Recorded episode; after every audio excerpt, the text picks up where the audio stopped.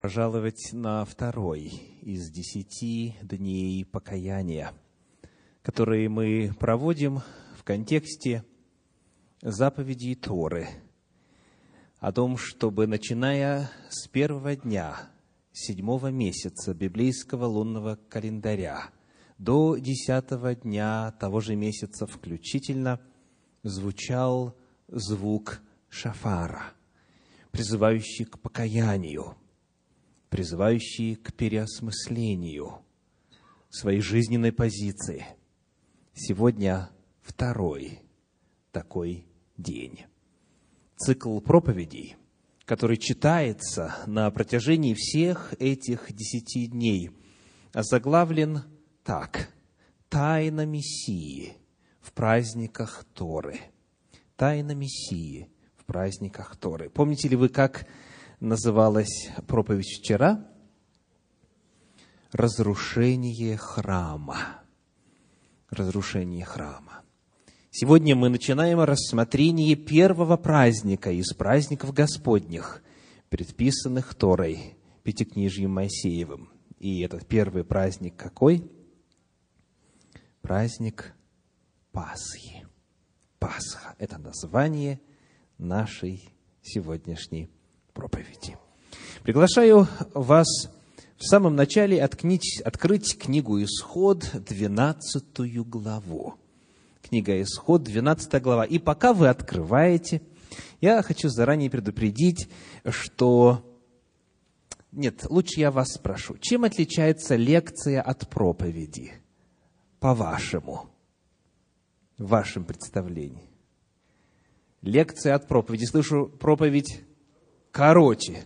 Но это смотря в какую церковь попадешь. Или синагогу. Чем? Молитва. Хорошо. А вот по самому построению, по самой структуре, по целям, какова разница? Сфера другая, да? Ну, а ведь когда люди получают образование в духовных академиях, им читают лекции на духовные темы, правда? Но это все-таки лекции, это не проповеди. Какие еще есть? Вот прозвучал правильный ответ. Проповедь – это лекция. Это лекция, которая завершается призывом к слушающим. Лекция назначена, предназначена для того, чтобы добавить информации. А проповедь предназначена для того, чтобы произвести отклик. Чтобы человек, услышав весть Божью, чтобы узнав многое, открыв для себя новые грани истины в Священном Писании, мог теперь сказать Господу нечто вполне конкретное, определенное – откликнувшись на Божий зов из Его Святого Слова. Проповедь не должна состоять только лишь из призывов. Часто, к сожалению, так и полагают. Вот, например, есть такая фраза, распространенная в некоторых направлениях э, христианства. Человек, выходя на кафедру, говорит, сегодня я не буду проповедовать, сегодня я буду учить. И здесь постановка вопроса сводится к тому, что проповедь ничему не учит. То есть, если речь идет об обучении, о познаниях, то это уже будет нечто иное. Нет, библейская проповедь призвана донести весть из Священного Писания, копнуть Слово Божье основательно глубоко, дать новую меру познания. Вот здесь она совпадает с лекцией, но дальше, самое главное, ожидается отклик. Потому каждая проповедь заканчивается тем призывом. И вот именно об этом я хотел вас предупредить. Вчера в начале проповеди я этого не сделал. Вчера был призыв, и многие из вас на него откликнулись. Только Господь знает, что вы ему сказали, потому что вы лично к нему обращались в полголоса, под звучание музыки – но сегодня я хочу сказать, что буду обращаться к вам с призывом, потому что это не я, а обращаться буду, а Господь. я озвучу его призыв каждому из присутствующих.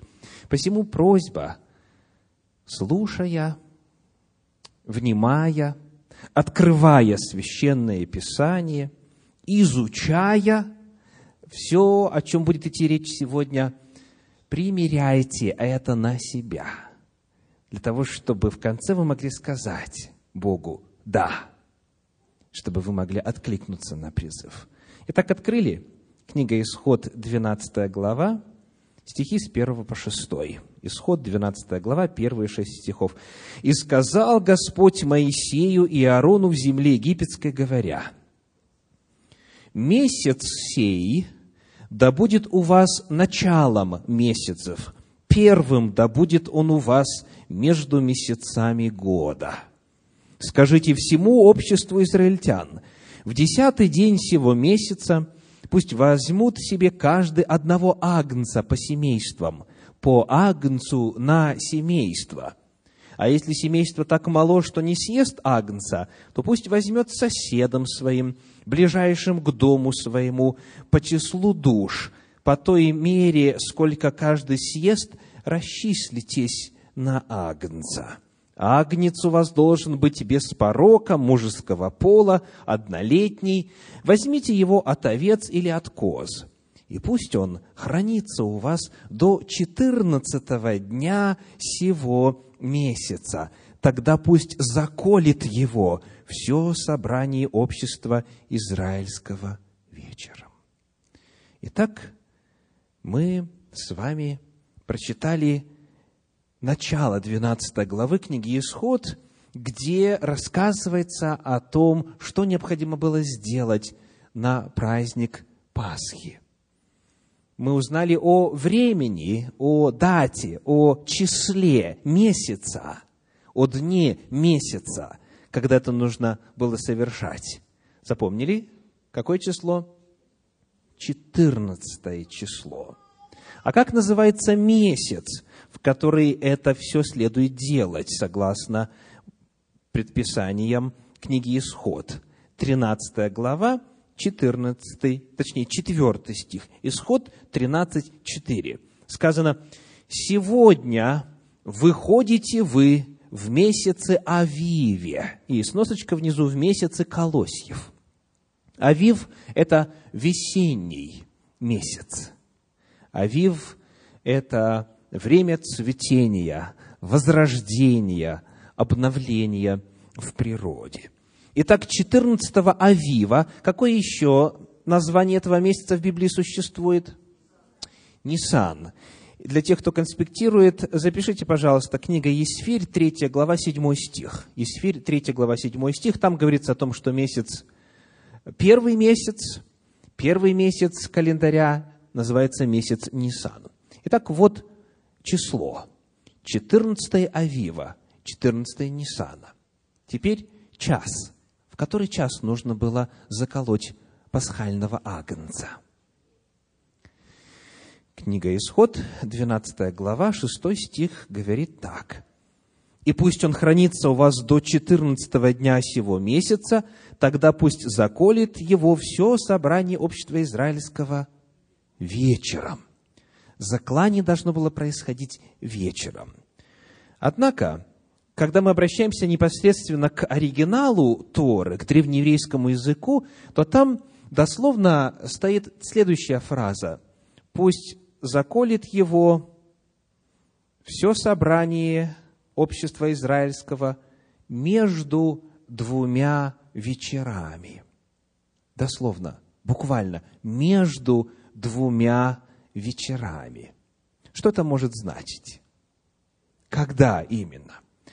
Вот как объясняет классический иудейский комментарий Санчина. Это выражение обозначает промежуток времени между началом вечера, то есть, когда солнце, пройдя свой апогей, начинает опускаться к горизонту. То есть, это какое время?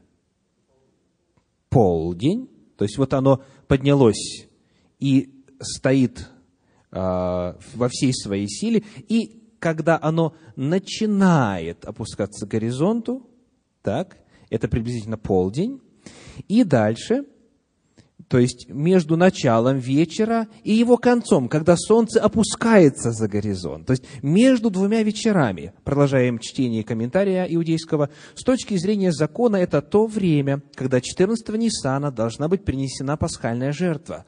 Практически принесение пасхальных жертв начиналось за три часа до захода солнца. Итак, в Палестине, там, где все это должно было происходить согласно закону, время солнечного дня гуляет в течение года очень немного. Не так, как у нас, например. Летом может солнце садиться после девяти, а зимой когда? В четыре, да? Представьте разброс, пять часов – а в некоторых местах еще хуже того. А, там а, разброс в течение года составляет несколько десятков минут всего. И потому, как правило, в целом, в общем говоря, солнце стоит в полной красе в 12 часов, а в 6 часов солнечный закат. Потому между двумя вечерами это в котором часу? В три. Это в три часа пополудни, в три часа дня. Итак, 14 Авива, 14 Ниссана, между двумя вечерами, то есть в три часа дня, заколали пасхального агнца. Что делалось дальше? Книга Исход, 12 глава, стихи с 21 по 23. Исход, 12 глава, стихи с 21 по 23. «И созвал Моисей всех старейшин Израилевых и сказал им, выберите и возьмите себе агнцев по семействам вашим и закалите Пасху. Обращаю ваше внимание на терминологию. Закалите что? Закалите Пасху. То есть Пасха – это термин, который обозначает в данном случае жертвенное животное. Пасха – это агнец. Пасха – это и праздник, это и жертвенное животное. Читаем далее. «И возьмите пучок из сопа, и обмочите в кровь, которая в сосуде, и помажьте перекладину и оба косяка дверей кровью, которая в сосуде. А вы никто не выходите за двери дома своего до утра. Помажьте горизонтально, помажьте вертикально кровью. И 23 стих. И пойдет Господь поражать Египет, и увидит кровь на перекладине и на обоих косяках, и пройдет Господь мимо дверей, и не попустит губителю войти в домы ваши для поражения. Итак, с кровью необходимо было поступить так, чтобы она ярким, видимым образом отличала дом, где совершают Пасху, принимают пасхального агнца. И цель здесь заключалась в том, чтобы совершить спасение. В тех домах, где не было крови пасхального агнца, в ту ночь была смерть, была трагедия. А там, где кровь Агнца присутствовала, там было спасение. Вот весть Пасхи. Пасхальный агнец является способом обретения спасения, спасения от смерти, от гибели, благодаря пролитию и принятию на себя его крови. Касательно теперь самого этого ягненка, которого заклали и кровь которого использовали для защиты от губителя, Священное Писание говорит так, 46 стих 12 главы книги Исход. Исход 12.46. «В одном доме должно есть ее, не выносите мясо вон из дома, и костей ее не сокрушайте».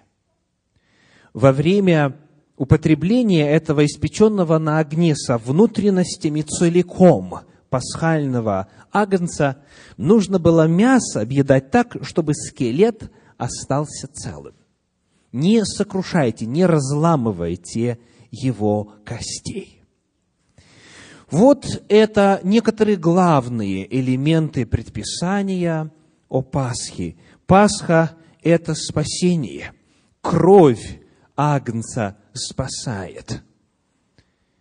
Но перед Пасхой еще нечто должно было важно произойти. Давайте откроем книгу «Числа», девятую главу, и прочтем стихи с 9 по 13. Числа, девятая глава, стихи с 9 по 13. «И сказал Господь Моисею, говоря, «Скажи сынам Израилевым, если кто из вас или из потомков ваших будет нечист от прикосновения к мертвому телу или будет в дальней дороге, то и он должен совершить Пасху Господню в четырнадцатый день второго месяца. Пусть таковые совершают ее, и с опресноками и горькими травами пусть едят ее. Если человек нечист, он не мог принимать участие в Пасхе. И для таковых был дан шанс через месяц, 14 числа второго месяца, сделать это. И далее, пусть не оставляют от нее до утра, 12 стих, и кости ее не сокрушают, пусть совершат ее по всем уставам о Пасхе. А кто чист и не находится в дороге, и не совершит Пасхи, истребится душа та из народа своего. Ибо он не принес приношение Господу в свое время, понесет на себе грех человек тот. Что нужно было совершить перед Пасхой?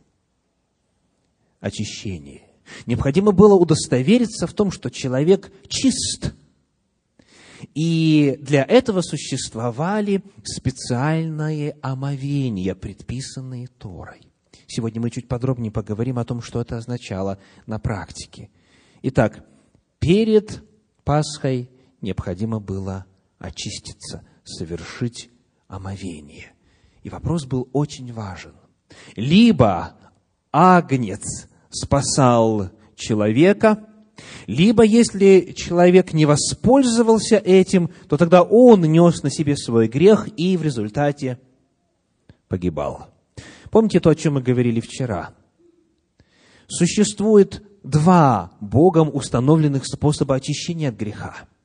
Либо благодаря принесению жертв в святилище на земле, что теперь невозможно – либо необходимо воспользоваться служением Мессии в небесном святилище, который во исполнение всех предписаний Торы совершает служение там, во святилище в храме небесном.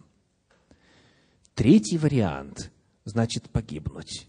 Если человек не совершает, если человек не участвует, значит, он несет на себе грех, значит, с него грех не снимается – и значит, его ожидает гибель. Мы с вами занимаемся исследованием вопросов жизни и смерти. Речь идет о том, как снимается грех, потому что грех приводит к гибели. Итак, мы рассмотрели с вами некоторые основополагающие законы Торы, Пятикнижья Моисеева о совершении Пасхи. Теперь давайте посмотрим, как пророки используют эту тему агнца жертвенного для того, чтобы говорить о чем-то более глобальном, более масштабном. Книга пророка Исаии, 53 глава. Книга пророка Исаии, 53 глава, содержит в себе пророчество о так называемом страдающем рабе. И вот здесь, в описании этой личности, несколько очень ярких тем прослеживается на протяжении всей 53 главы. Отметим несколько из них. Первая тема – это тема возложения греха. На кого-то будут возложены грехи. Мы находим об этом, во-первых, в пятом стихе. «Но Он изъязвлен был за грехи наши, и мучим за беззакония наши. Наказание мира нашего было на Нем, и ранами Его мы исцелились. Все мы блуждали, как овцы, совратились каждый на свою дорогу, шестой стих, и Господь возложил на него, что? Грехи всех нас. В пятом стихе говорится, изъязвлен за грехи наши, мучим за беззаконие наши, наказание мира было на нем. Дальше читаем стих восьмой. От уз и суда он был взят, но род его кто изъяснит? Ибо он отторгнут от земли живых, за преступление народа моего претерпел казнь. Вновь тема взятия возложения греха за преступления не свои, за преступление народа моего претерпел казнь, говорит Господь. Одиннадцатый стих. На подвиг души своей он будет смотреть с довольством, через познание его он, праведник, раб мой, оправдает многих, и грехи их на себе понесет. Вновь тема возложения греха. И, наконец, 12 стих. «Посему я дам ему часть между великими, и сильными будет делить добычу за то, что предал душу свою на смерть, и к злодеям причтен был, тогда как он понес на себе грех многих, и за преступников сделался ходатаем». Появится личность, говорит пророк Исаия, которая возьмет на себя грехи народа Божья и грехи всего мира и понесет их. И сделав это, таким образом станет, и это вторая тема, которую я хочу отметить сегодня, по 53 главе книги пророка Исаии, станет жертвой, станет агнцем. Читаем стих 7. Он истязуем был, но страдал добровольно и не открывал уст своих. Как овца веден был он на заклание, и как агнец, предстригущим его безгласен, так он не отверзал уст своих. Подобно тому, как агнцев приводили, возлагая на них грехи и затем заколая их, принося в жертву, точно так же вот эта личность – взяв на себя грехи всего мира, будет подобно агнцу заклана. Далее стих 10. «Но Господу угодно было поразить его, и он предал его мучению. Когда же душа его принесет жертву умилостивления – он узрит потомство долговечное, и воля Господня благоуспешно будет исполняться рукою его. Когда принесет что? Жертву умилостивления. Итак, то, что Священное Писание рассказывает нам о празднике Пасхи и о Пасхе, которую заколали – через пророков изъясняется как предсказание, как прообраз, как пророчество о личности, которая станет агнцем Божьим и возьмет на себя грехи всего мира для того, чтобы принести всем избавление от гибели. И вот это время наступило. Мессия должен был прийти, как мы выяснили вчера – до разрушения второго храма. И он пришел. Давайте посмотрим, как в Евангелии от Иоанна, которое, напомню, будет для нас на протяжении этих дней покаяния главным источником истины Слова Божия, когда мы будем изучать тему тайна Мессии в праздниках Торы, как в Евангелии от Иоанна описывается Пасха – применительно к личности Машиаха, применительно к личности Мессии Христа. Приглашаю вас открыть первую главу Евангелия от Иоанна. Наступило время исполнения и прообраза Пасхи, и пророчества Исаии. Евангелие от Иоанна, первая глава, стих 29, 35 и 36. 1 Иоанна 1 глава, стихи 29, 35 и 36.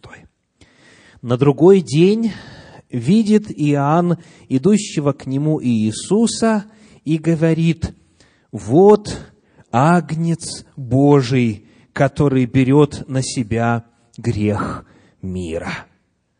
На другой день опять стоял Иоанн и двое из учеников его, и, увидев идущего Иисуса, сказал, «Вот Агнец Божий». Вы обратили внимание, что Иоанн, Иоханан, использует пророчество Исаии. Он использует терминологию, слова из 53 главы книги пророка Исаии. Вот Агнец Божий, который берет на себя грех мира. Пришло время исполнения пророчества. И очень важно отметить, что из всех евангелистов, а их у нас четыре, только лишь Иоанн называет Иисуса Христа Агнцем Божьим. Это уникальное Евангелие в этом отношении. Только Он говорит о Нем, как об Агнце Божьем, во исполнении пророчества Исаии. Итак, вот тот агнец, которого заколали на Пасху, он указывал на Мессию, который возьмет на себя грех мира и отдаст свою жизнь для искупления грехов всех. И вот, когда Иоанн увидел того, на котором почил Дух Божий, который стал помазанником, то есть Христом, благодаря помазанию свыше, он произнес эти слова. Вот Агнец Божий. И теперь Пасха. Что же произошло на Пасху? В Евангелии от Иоанна мы узнаем о том, что за время служения Иисуса Христа, за время общественного его служения, было три праздника Пасхи. Давайте посмотрим. Вторая глава, стих 13, Иоанна 2, 13. «Приближалась Пасха иудейская, и Иисус пришел в Иерусалим». Второе место, шестая глава, четвертый стих, Иоанна шестая глава, стих четвертый. «Приближалась же Пасха, праздник иудейский». Уже вторая Пасха. Наконец, третья – она упоминается несколько раз в Евангелии от Иоанна. Прочитаем 12 главу, 1 стих. Иоанна 12.1. «За шесть дней до Пасхи пришел Иисус в Вифанию, где был Лазарь умерший, которого Он воскресил из мертвых». На протяжении общественного служения Иисуса Христа имело место три праздника Пасхи. Посмотрим в начале на то, что происходило в контексте наступления и осуществления первого праздника Пасхи. Евангелие от Иоанна, вторая глава, первые одиннадцать стихов. Иоанна, вторая глава, первые одиннадцать стихов. На третий день был брак в Кане Галилейской, и матерь Иисуса была там – был также зван Иисус и ученики его на брак. И как не доставала вина, то матери Иисуса говорит ему, вина нет у них. Иисус говорит ей, что мне и тебе, жена? Еще не пришел час мой. Матерь его сказала служителям, что скажет он вам, то сделайте.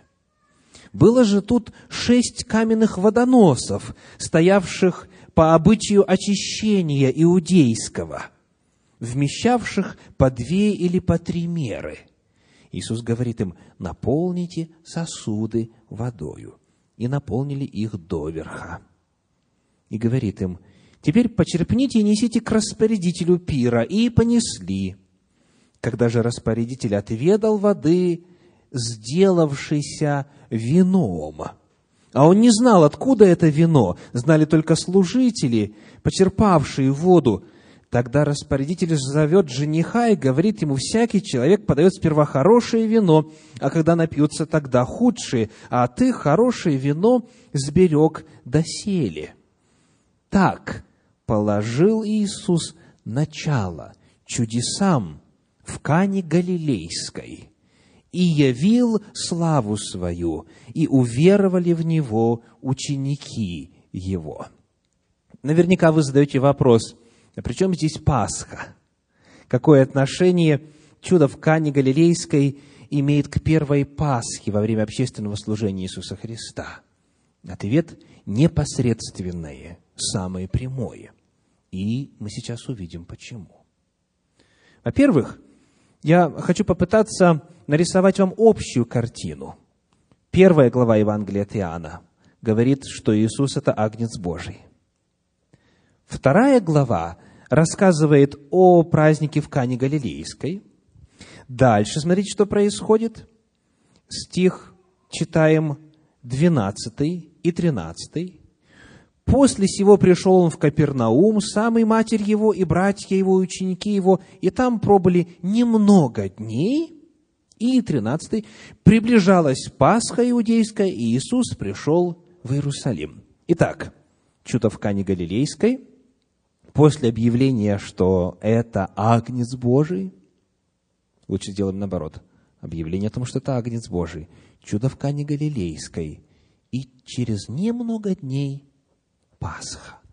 Эти события связаны друг с другом. Эта информация переливается из одной части в другую. Это общая картина, общее повествование. И вот Почему? Вот почему. Мы находим с вами, что люди во исполнении закона перед Пасхой должны были сделать что? Очиститься. Очиститься. Очень хорошо. Давайте посмотрим, как это описано здесь в Евангелии от Иоанна. Шестой стих – второй главы Евангелия от Иоанна говорит, Иоанна 2,6.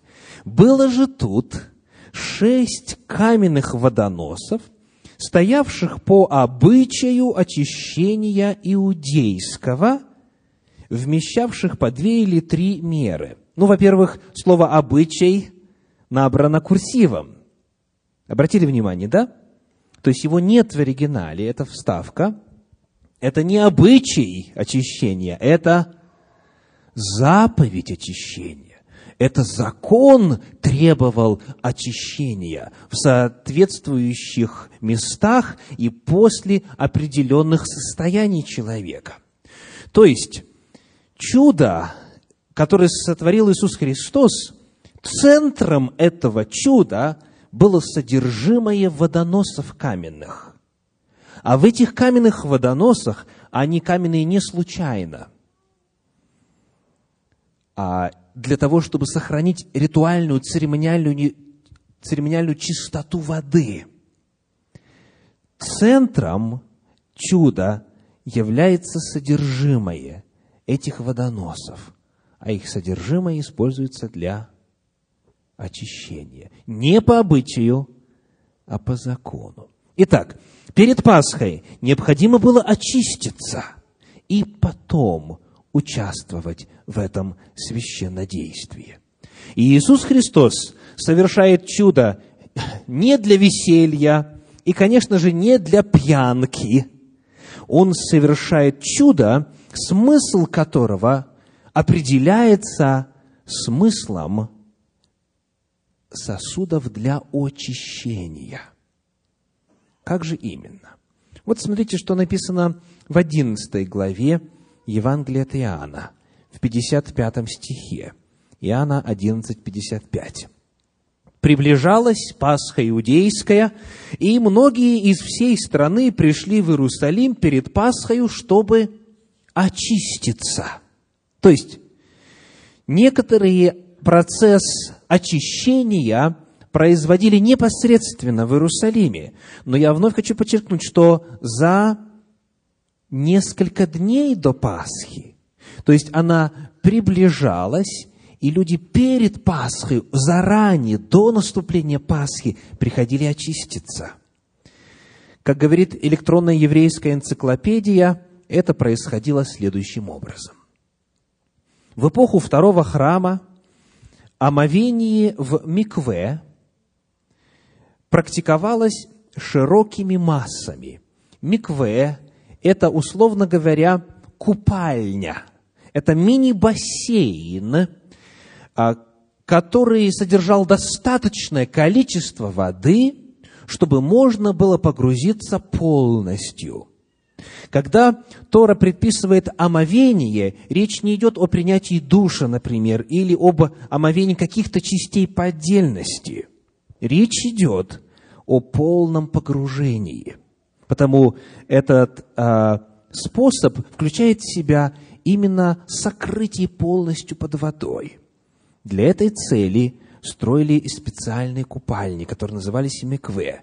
Для тысяч пилигримов, продолжает дальше электронная еврейская энциклопедия, прибывавших в Иерусалим в паломнические праздники, а это суть Пасха, затем Пятидесятница или праздник Седмиц и Кущи. На три праздника все должны были быть в религиозном центре.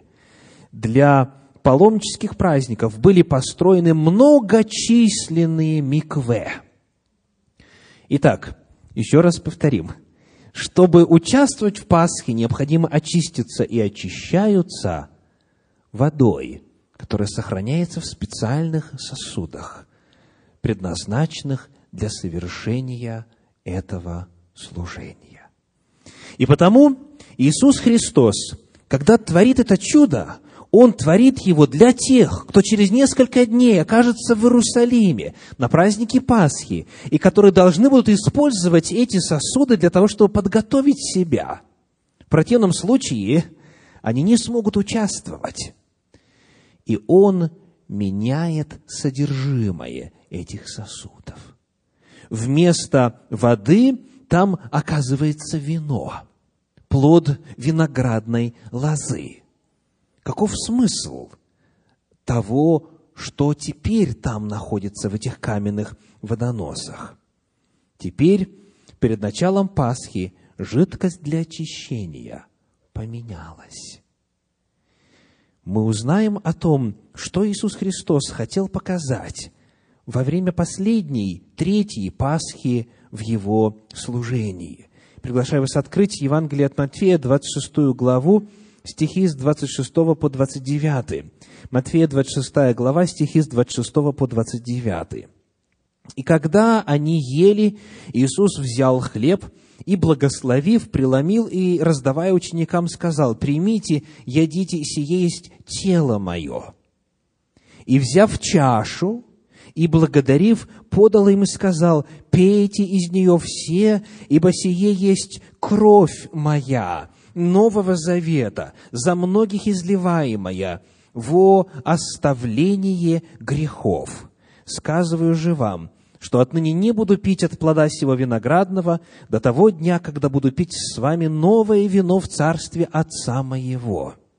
Итак, э, плод виноградной лозы – то, что производится от плода виноградного, виноградный сок или вино, как это названо здесь в синдальном переводе, это есть что? Это есть знак крови, которая проливается для очищения грехов.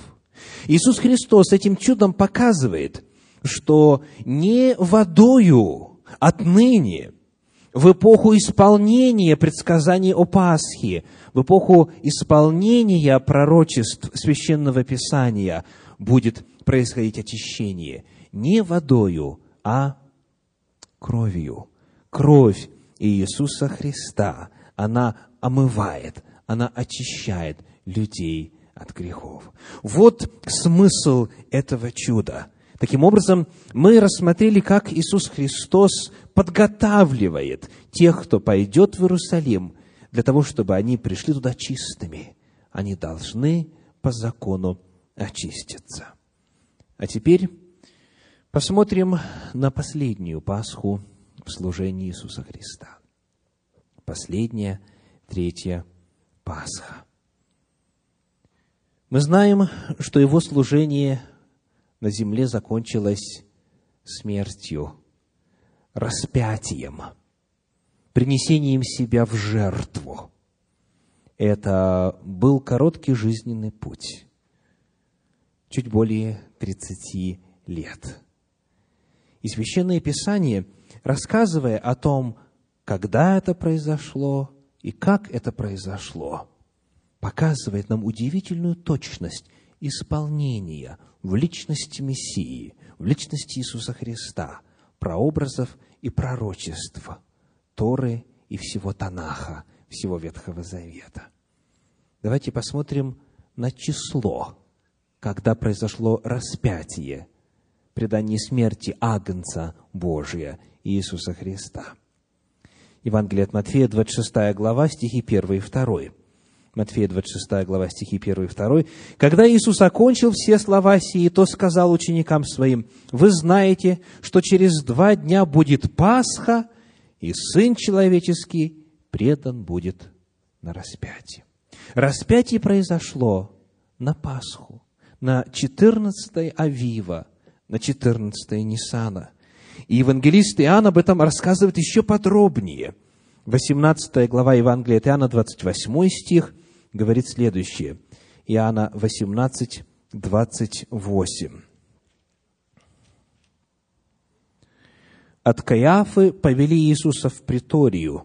Было утро, и они не вошли в приторию, чтобы не оскверниться, но чтобы можно было есть Пасху. Узнаете? Очищение, которое должно было сделать перед Пасхой – Поскольку в этот день ели Пасху, в день распятия Иисуса Христа, то вожди народа не вошли на территорию, где, по их мнению, они могли оскверниться. Далее, в 19 главе Евангелия от Иоанна, читаем стихи с 14 по 16. «Тогда была пятница пред Пасхою», то есть перед, собственно, заколанием, закланием Агнца – и час шестой. И сказал Пилат иудеям, «Се царь ваш!» Но они закричали, «Возьми, возьми, распни его!» Пилат говорит им, «Царя ли вашего распну?» Первосвященники отвечали, «Нет у нас царя, кроме кесаря». Тогда, наконец, он предал его им на распятие, и взяли Иисуса и повели. Итак, Иисуса Христа распинают на Пасху в число, которое предписано законом, непосредственно в тот самый день. Давайте посмотрим на час. Совпал ли час? Исполнился ли час распятия? Для того, чтобы в этом разобраться, нам необходимо немножечко уразуметь способ подсчета часов – способ отсчета времени в то время, в ту эпоху. Приглашаю вас посмотреть на притчу, которую рассказал в свое время Иисус Христос, записанную в 20 главе Евангелия от Матфея. Матфея, 20 глава, стихи с 1 по 12. «Ибо Царство Небесное подобно хозяину дома, который вышел рано поутру нанять работников виноградник свой» Итак, я приглашаю вас отсчитывать время. Когда это было? Рано, поутру, 20 глава Евангелия от Матфея, первые 12 стихов. И, договорившись с работниками по динарию на день, послал их виноградник свой. Вышед около третьего часа, он увидел других, стоящих на торжище праздно. То есть, сколько времени уже прошло, если считать по-нашему – допустим, рано по утру, скажем, ну, в 6 часов, да, то есть вот обычно тогда начинается световой день, скажем, там вот в тех широтах, и уже прошло 9 часов, да, то есть с 6 до 3 они поработали. Хорошо, идем дальше. И сказал им, вот этим стоящим на торжище праздно, идите и вы, виноградник мой, и что следовать будет, дам вам. Они пошли. Опять вышед около шестого и девятого часа сделал то же. Представляете, какая была продолжительность рабочего дня? Шести утра, тут уже у нас девять вечера. То есть они уже работают, те, кто вот с самого начала работал, сколько? Двенадцать плюс еще три часа. Уже пятнадцать часов работают. Идем дальше. Стих шестой. Наконец, вышед около одиннадцатого часа, он нашел других, стоящих праздно, и говорит им, что вы стоите здесь целый день праздно? Они говорят ему, никто нас не нанял. Он говорит им, идите и вы, виноградник мой, и что следовать будет, получите. И вот теперь внимание. Когда же наступил вечер, слышите? Когда же наступил вечер, вроде бы 11 часов уже было. Какого еще вечера можно ждать? В эту пору уже вообще темно, вовсю темно там. Ну, мы разберемся. Когда же наступил вечер, говорит господин виноградника управителю своему, позови работников и отдай им плату, начав с последних до первых.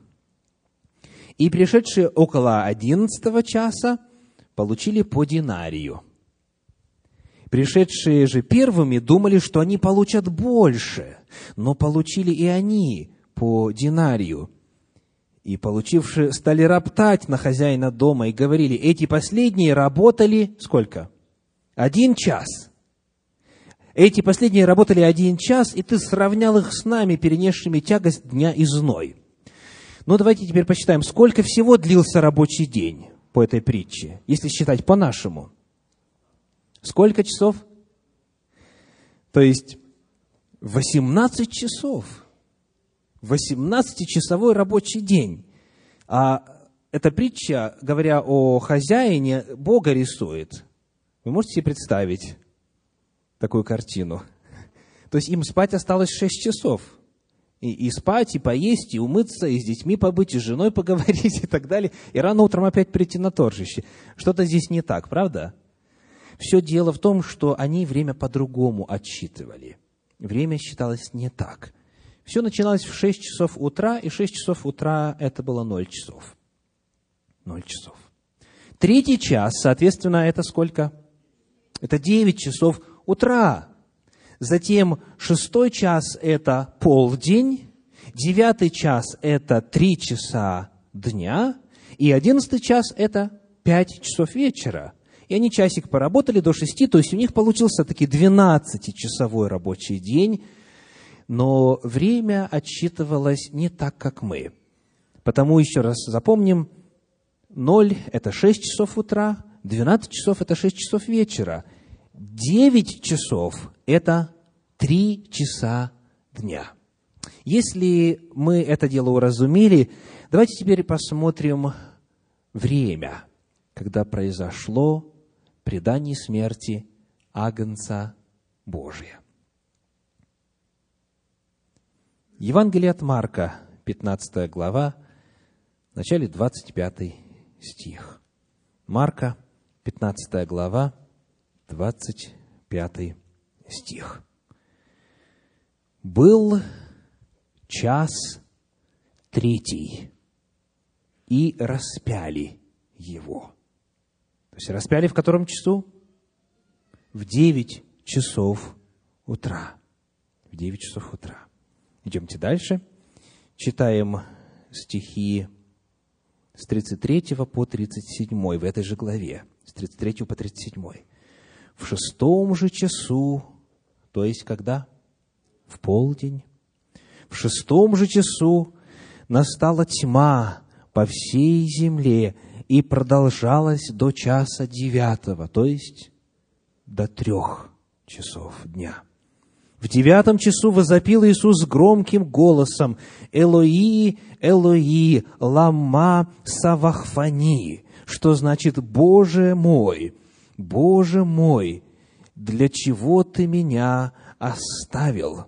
Некоторые стоявших тут услышавшие говорили, вот Илью зовет. Один побежал, наполнил губку уксусом и, наложив на трость, давал ему пить, говоря, постойте, посмотрим, придет ли Илья снять его. Иисус же, возгласив громко, испустил дух. Это произошло в девятом часу по способу отчета, который был принят тогда, по-нашему в три часа дня. Помните ли вы, когда по закону нужно было заколоть пасхального агнца? Между двумя вечерами, между двенадцатью и шестью, то есть в три часа дня. Агнец Божий был предан смерти, Агнец Божий почил именно тогда, когда наступила 14 Авива, 14 Ниссана, и именно в тот час, когда заколали пасхального агнца. В 19 главе Евангелия от Иоанна прочитаем стихи с 30 по 36, чтобы посмотреть, что было с этим агнцем дальше, после убиения. Евангелие от Иоанна, 19 глава, стихи с 30 по 36. Когда же Иисус вкусил уксуса, сказал, «Совершилось», и, преклонив главу, предал дух. Но как тогда была пятница, то иудеи, дабы не оставить тел на кресте в субботу, ибо та суббота была день великий, просили Пилата, чтобы перебить у них голени и снять их. Итак, пришли воины, и у первого перебили голени, и у другого распятого с ним. Вы наверняка знаете, что перебивали голени для того, чтобы лишить повешенных на кресте точки опоры. Потому что дышать можно только тогда, когда тяжесть тела поддерживается ногами. Когда же голени перебиваются, человек просто провисает на двух руках и умирает от удушья. Дальше, 33 стих. «Но пришедшие к Иисусу, как увидели его уже умершим, не перебили у него голеней, но один из воинов копьем пронзил ему ребра, и тотчас истекла кровь и вода. И видевший засвидетельствовал, и истинно свидетельство его – он знает, что говорит истину, дабы вы поверили. Этот видевший был сам непосредственно Иоанн. Он стоял там у подножия креста. «Ибо сие произошло, 36 стих, да сбудется Писание, двойная точка, открываются кавычки, цитата, «кость его да не сокрушится». Иоанн цитирует из книги «Исход», где сказано, что костей пасхального агнца нельзя сокрушать, потому что агнцем в свое время должен стать человек, пришедший от Господа. Бог, пришедший, ставший человеком, Слово, ставшее плотью – и вот когда это произошло, тогда ни одна из его костей не была сокрушена. Он стал Пасхой. Он стал пасхальным агнцем.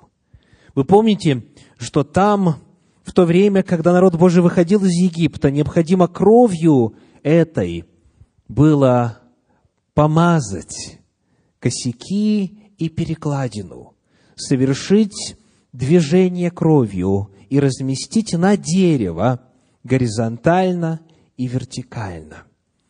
Это же самое имело место тогда, когда Агнец Божий висел на кресте. Древо креста, вертикальное и горизонтальное, приняло, впитало в себя кровь Агнца Божия. Библейские прообразы исполнились в точности до мельчайших деталей. И люди были спасены. Грехи, которые Господь взял на себя, были пригвождены к древу креста. Агнец Божий понес на себе беззаконие всего мира. Сегодня, завершая это исследование священного писания, я обращаюсь к каждому из вас с призывом. Вначале несколько вопросов. Есть ли на вашем доме знак крови Агнца Божия? Есть ли знак того, что вы ожидаете спасения, верите в спасение благодаря пролитой крови Агнца? Защищены ли вы этой кровью? Защищены ли вы от губителя? Что произойдет с вами, с домом вашим, когда губитель будет проходить мимо? Пройдет ли он мимо? Осуществится ли Пасха, прохождение мимо? Или же смерть придет в этот дом? Все зависит от того, есть ли на вас знак крови Агнца Божия. И это один из самых серьезных вопросов, которые необходимо поставить себе. Есть ли этот знак? В Священном Писании, в первом послании к Коринфянам, в пятой главе, в седьмом стихе сказано так. 1 Коринфянам, пятая глава, седьмой стих.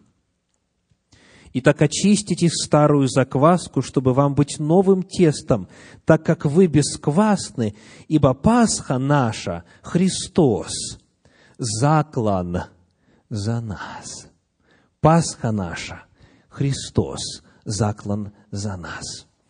Вот это предложение, которое вбирает в себя суть происшедшего – это предложение сформулировано в общих терминах, как бы описывая группу тех, кто принял кровь Агнца Божия в свою жизнь, кто принял это заклание и таким образом спасен. Но призыв мой сегодня личный. Личный. Кто из вас в состоянии сегодня, принимая это чудное Божье спасение, сказать эти же самые слова, используя местоимения личные. Пасха моя, Христос, заклан за меня. Я обращаюсь в первую очередь к тем, кто еще никогда этого не говорил вслух, еще никогда вслух не принимал Божье спасение, не выражал свое отношение к этому Божьему дару любви, к этой чудной жертве, к этой всеобъемлющей Божьей жертве. Есть ли кто-то сегодня из присутствующих, кто желал бы в качестве отклика на Божью весть вслух сказать «Пасха моя, Христос, заклан за меня. Или любую другую фразу, которая передавала бы вот эту главную весть. Описать, каково ваше отношение к этой жертве. И сделать это нужно вслух, потому что исповедание должно сопровождать веру. Если, говорит посланник к римлянам, 10 глава, если сердцем твоим веруешь, и устами исповедуешь, что спасешься. Вопрос спасения сейчас стоит. Кто будет первым? Я подойду и поднесу вам микрофон для того, чтобы все это собрание сегодня было свидетелем вместе с ангелами Божьими и Господом, который здесь незримо присутствует, свидетелем этих самых важных слов вашей жизни. В первую очередь обращаюсь к тем, кто никогда этого вслух не говорил. Итак, я направляюсь к первому, кто поднимает руку. Я верю, что Иисус Христос – моя Пасха. Он пострадал на кресте за мои грехи, пролил свою кровь, и Его кровь на косяках моих дверей, и она защищает меня от смерти. Я верю, что если бы весь мир был бы безгрешный, и одна я была бы грешна, я верю, что Он спустился бы с небес ради меня. Спасение мое, Христос заклан за меня. Пасха моя Христос, который был заклан за меня. Пасха моя, я верю, что Христос э, был распят, заслан за меня, за мои грехи. I believe that Jesus has died for me and has given me another chance of life. Пасха моя Христос, Он был заклан за меня, и когда придет, Он не оставит меня. Аминь. Пасха моя, Христос заклан за меня. Я верю, Пасха моя Христос. Он освободил меня от греха и смерти и дал мне жизнь, поэтому я всегда буду жить вечно с Ним. А, Я верю, что Пасха моя есть Христос, распятый за меня, и моя жизнь заключается только в нем. Я верю в том, что Христос пролил кровь за меня на Голгофском кресте, и Пасха есть Иисус Христос, который Он был заклан за меня. Я был один как разбойник или как бараба, а Иисус Христос умер за мои грехи и воскрес для моего оправдания, и верю, что Он стоит одесную Отца и ходатайствует за меня и за весь мир. Кто будет веровать, спасется. Кто не будет веровать, осужден будет. Аминь. Я верю, что Иисус Христос является Богом, Сыном Божьим, и что Он явился на нашу землю для того, чтобы спасти меня и умер на кресте, и я спасен Его жертвой. Аминь. Я верю, что Пасха моя Христос заклан за меня. У нас будет возможность на последующих днях покаяния откликаться на Божий призыв в контексте изучения последующих праздников. Потому что все праздники Господни, как мы увидим, есть изложение Божьего плана спасения. И для тех из вас, кто захочет сделать свое исповедание веры, такая возможность будет предоставляться на последующих вечерах. А сейчас для тех, кто не осмелился сказать вслух или дал место другим, я хочу предоставить эту возможность сделать всем вместе. Если вы разделяете это вероубеждение, если вы принимаете ту великую жертву, которую Господь совершил, я приглашаю вот эту фразу. «Паса источник дому Давидову и жителям Иерусалима для омытия греха и нечистоты». Вот пророчество. Пророчество, которое было оставлено за несколько столетий до того, как Агнец Божий пришел и стал этим источником для омытия греха и нечистоты. И это пророчество, говоря об освобождении от грехов, использует образ воды, источник. Это то, что во исполнении закона Божия совершал народ Божий, готовясь к празднику Пасхи. Необходимо было очищение водою, которое происходило полным погружением в воду. Когда сегодня мы читаем в Евангелиях, в посланиях о том, как совершалось это служение, омовение грехов в Христовой Церкви, мы находим там какой термин для описания этого действия? Крещение. крещение. Задумывались ли вы когда-нибудь, почему именно так это зовется в русском языке? Крещение. Этимология этого слова довольно проста. Крест. Крещение – это налагание креста. Так? Но причем здесь омовение водою? Причем здесь полное погружение в воду для омовения грехов и нечистоты, и нравственной скверны. Как говорит православная библейская энциклопедия о происхождении именно вот такого термина крещение.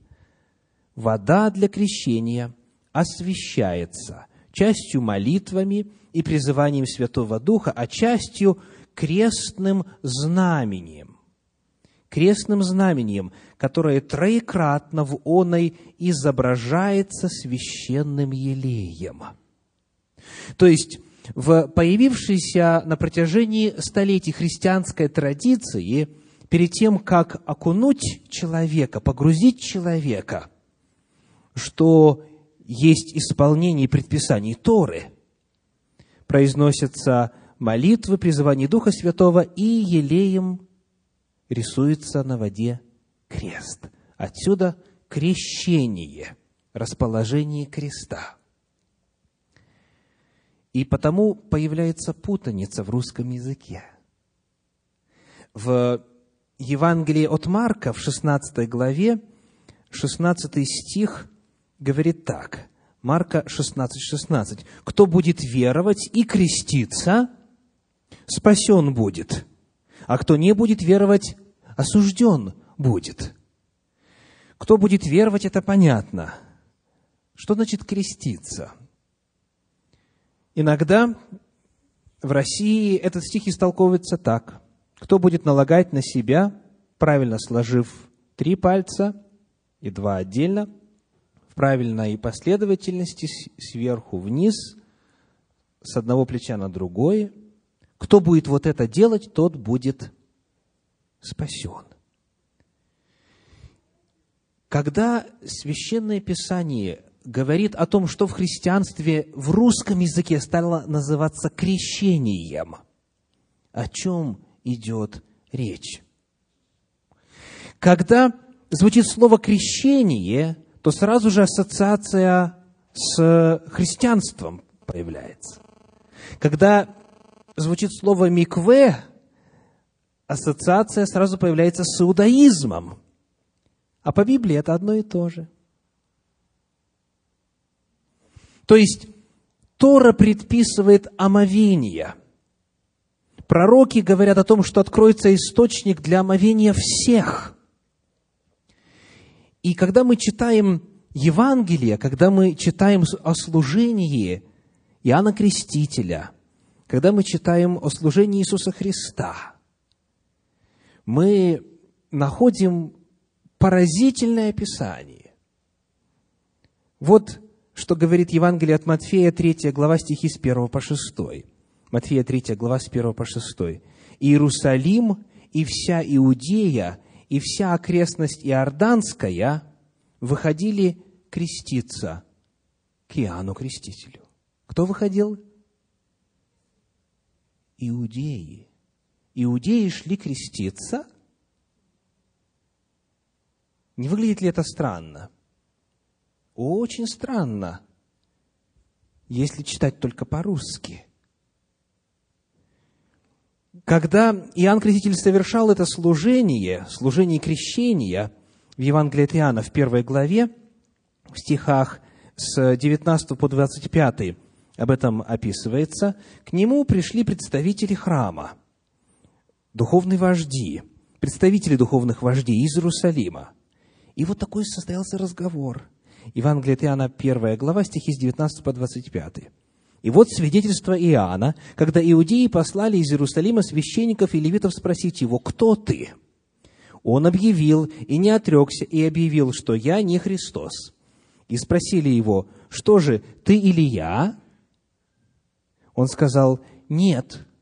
пророк? Он отвечал, нет. Сказали ему, кто же ты? Чтобы нам дать ответ пославшим нас, что ты скажешь о себе самом? Он сказал, и тут он цитирует пророка Исаию, «Я глаз вопиющего в пустыне. Исправьте путь Господу, как сказал пророк Исаия». А посланные были из фарисеев, и они спросили его, «Что же ты крестишь, если ты не Христос, ни Илия, ни пророк?» То есть, мы находим, что они не удивляются тому, что он крестит людей. Это было ожидаемо.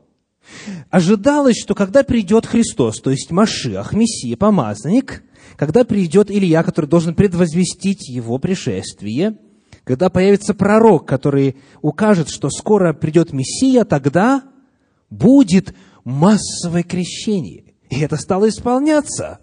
И они не задают вопрос о том, что ты с нашими иудеями странное делаешь, обращаешь их в христианство – крестишь их. Да? Так сейчас стоит вопрос. Потому что иудеев, которые принимают крещение, называют выкрестами. То есть они вышли из народа Божия, по мнению некоторых в иудаизме, они выкрестились, так? То есть наружу ушли. А фактически крещение по своей сути есть исполнение заповеди Торы. Это омовение имело не только ритуальное, церемониальное измерение. Пророки говорили, что в мессианскую эпоху от греха нужно будет всем креститься. Но вот креститься в библейском смысле, в оригинале используется слово «баптизо», то есть окунать, погружать. Вот как вот в микве человек должен был полностью скрыться под водой чтобы омыть себя и очистить себя. Точно так же делал Иоанн Креститель. И потому иудеи совершали тогда, толпами приходя к нему, знакомое для себя действие, очень понятное, привычное. Не было тогда дистанции между иудаизмом и христианством, которая, к сожалению, появилась позже. И потому мой второй призыв связан вот как раз с тем, что сделал Иисус Христос в Кане Галилейской с сосудами для очищения. Сосудами, которые очищали, подготавливали человека к участию в Пасхе. Мой второй вопрос такой. Крещены ли вы? А мыты ли ваши грехи? Вот именно тем способом, который указан в Священном Писании. Не окроплением, не поливанием – части воды, а именно полным погружением в воду, как крестил Иоанн, как крестили апостолы, как установлено в Священном Писании, крещены ли вы? Это поможет ответить на первый вопрос. Есть ли на вашем доме знак крови Агнца Божия? И вот для того, чтобы на этот вопрос ответить. Последний отрывочек на сегодня. Книга Деяний апостолов, 19 глава, первые пять стихов. Деяния апостолов, 19 глава, первые пять стихов. Пока мы открываем, для тех, кто знает, скажите, вот это омовение, о котором говорит Тора, о котором пророчествуют пророки, оно являлось делом единократным или повторяемым в опыте народа Божьего. Повторяемым, повторяемым. По мере возникновения нужды в дополнительном очищении, в дополнительном омовении. И вот что рассказывает 19 глава Деяния апостолов, первые пять стихов. «Во время пребывания Аполлоса в Коринфе Павел, прошед верхние страны, прибыл в Ефес, и, нашед там некоторых учеников, сказал им – приняли ли вы Святого Духа, уверовавшие? Они же сказали ему, мы даже и не слыхали, есть ли Дух Святый. Он же сказал им, во что же вы крестились? Они отвечали, во Иоанново крещение. Павел сказал, Иоанн крестил крещением покаяния, говоря людям, чтобы веровали в грядущего по нем, то есть во Христа Иисуса. Услышавши это, они крестились во имя Господа Иисуса. Итак, чего не доставало этим двенадцати ученикам, подчеркиваю, ученикам в Ефесе? В чем Иоанново крещение было ущербным? Была ли там вера? Была. Было ли там покаяние, исповедание грехов? Было. Была ли там вера в Иисуса Христа? Тут так и сказано. Он крестил их, говоря, чтобы веровали в Иисуса Христа. Присутствовала ли там сила Духа Святого? Иоанн был наполнен, исполнен Духа Святого от чрева матери. Чего не доставало в этом крещении у Иоанна? Речь только идет о новой мере понимания истины Божьей. Вот эти ефесяне, они чего-то не знали, в данном случае не знали о роли служения Святого Духа. Когда им пришло новое разумение, когда они вышли на новый уровень понимания истины Слова Божьего, обратите внимание, Павел их не заставлял. Сказано, они крестились. Крестились повторно. Потому что они поняли, что в их духовном опыте появилась нужда в перепосвящении себя на служении Господу. Итак, можно ли креститься повторно? Исходя из того, что только что прозвучало. Конечно. И когда Священное Писание в послании к Ефесянам пишет «один Господь, одна вера, одно крещение», речь идет не о количественных характеристиках. Библия говорит много богов и много господ – но только один из них истинный. То есть речь идет о качественной характеристике. Из разных богов, которым поклоняется только один истинный, из разных крещений, которые существуют, только одно истинное. Кто-то краплением, кто-то обливанием, кто-то даже умудряется лепестками роз крестить людей в своих церквах. Фантазии хватает. Но библейский путь только один полное погружение в воду в качестве сознательного отклика на Божью любовь. Это одно крещение в смысле одного истинного крещения. Не в том смысле, что только один раз в жизни можно креститься. И потому мой призыв сегодня к вам. Если вы чувствуете, что Дух Святой вот за последнее время, или если вы почувствуете, что на протяжении этой программы Господь открывает вам новую меру своей истины, своей любви. Если вы увидите, что ваше мировоззрение и ваше знание о Боге было в чем-то ранее ущербно, а может быть даже ошибочно, неверно, если вы уже об этом знаете, когда Дух Святой вас будет побуждать обновить завет с Господом, вот этим путем омовения в воде – не сопротивляйтесь. На последний день этой программы, на 27 сентября 2009 года, это будет воскресенье, запланировано водное крещение или омовение грехов в воде. Заключение завета, перепосвящение себя Господу. И я призываю тех из вас, кто знает о том, что то, что я сказал, к нему относится. Я призываю вас совершить это, воспользовавшись десятью днями покаяния.